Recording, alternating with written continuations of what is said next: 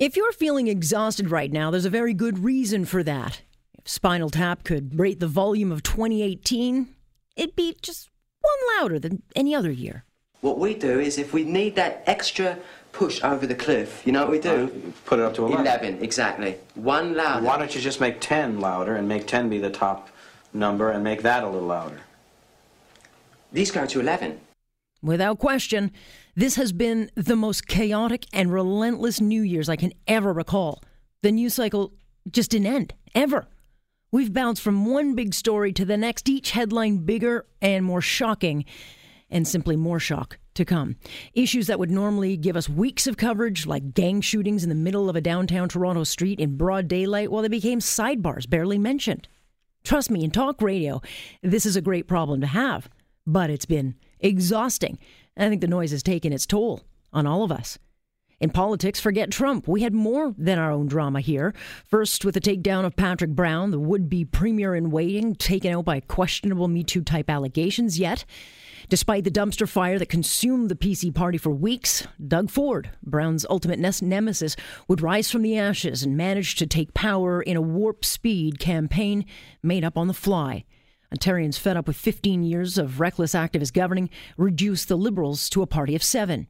And starting day one, Ford would usher in nonstop headlines, from the notwithstanding clause, his fight with the feds, G M closing, and his appointment of Ron Tavener. After three years in power, Trudeau's sunny ways definitely lost its shine in twenty eighteen.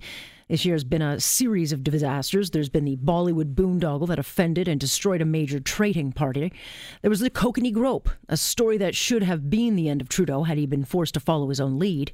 We've got thousands crossing our borders illegally with no plan to fix it. A volatile NAFTA deal that leaves Canada buried in tariffs. Marijuana became legal and then quickly ran into supply issues. A cap-and-trade fight broke out with five provinces.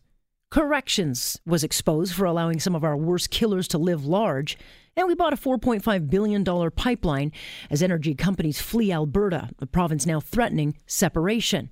And of course, the year would finish up with news of an arrest that has sparked China's wrath, and now the kidnapping of at least three Canadians. Maxime Bernier bolted from the Conservative Party to form his own. Tony Clement got caught with his pants down twice. Raj Grewal resigned, admitting to a multi-million dollar gambling addiction he apparently paid off a few days later, and now he says he's no longer resigning. There was the Danforth mass shooting we still know next to nothing about, a case cloaked in so much secrecy it's hard not to call it a cover-up, but I will. There was the van attack on Yonge Street, killing ten. An accused serial killer who terrorized the gay village and is now charged with killing eight men. A full-blown gang turf war on Toronto streets, our officials refuse to admit. And the sudden closure of G M, plus the Saint Mike's hazing, so vicious in nature, seven boys now face some of the most serious charges in the criminal code. But in a year of massive headlines, it would be a Canadian tragedy that would bring this nation to its knees, with the loss of sixteen young lives. The Humboldt bus crash was, without question, the Canadian story of the year, a human tragedy which unified this hockey-loving nation in grief, prompted a very simple but poignant movement as hockey sticks would be found on porches right across this country. Each of us connected to those young players through our childhood memories or our children who are living those very same dreams.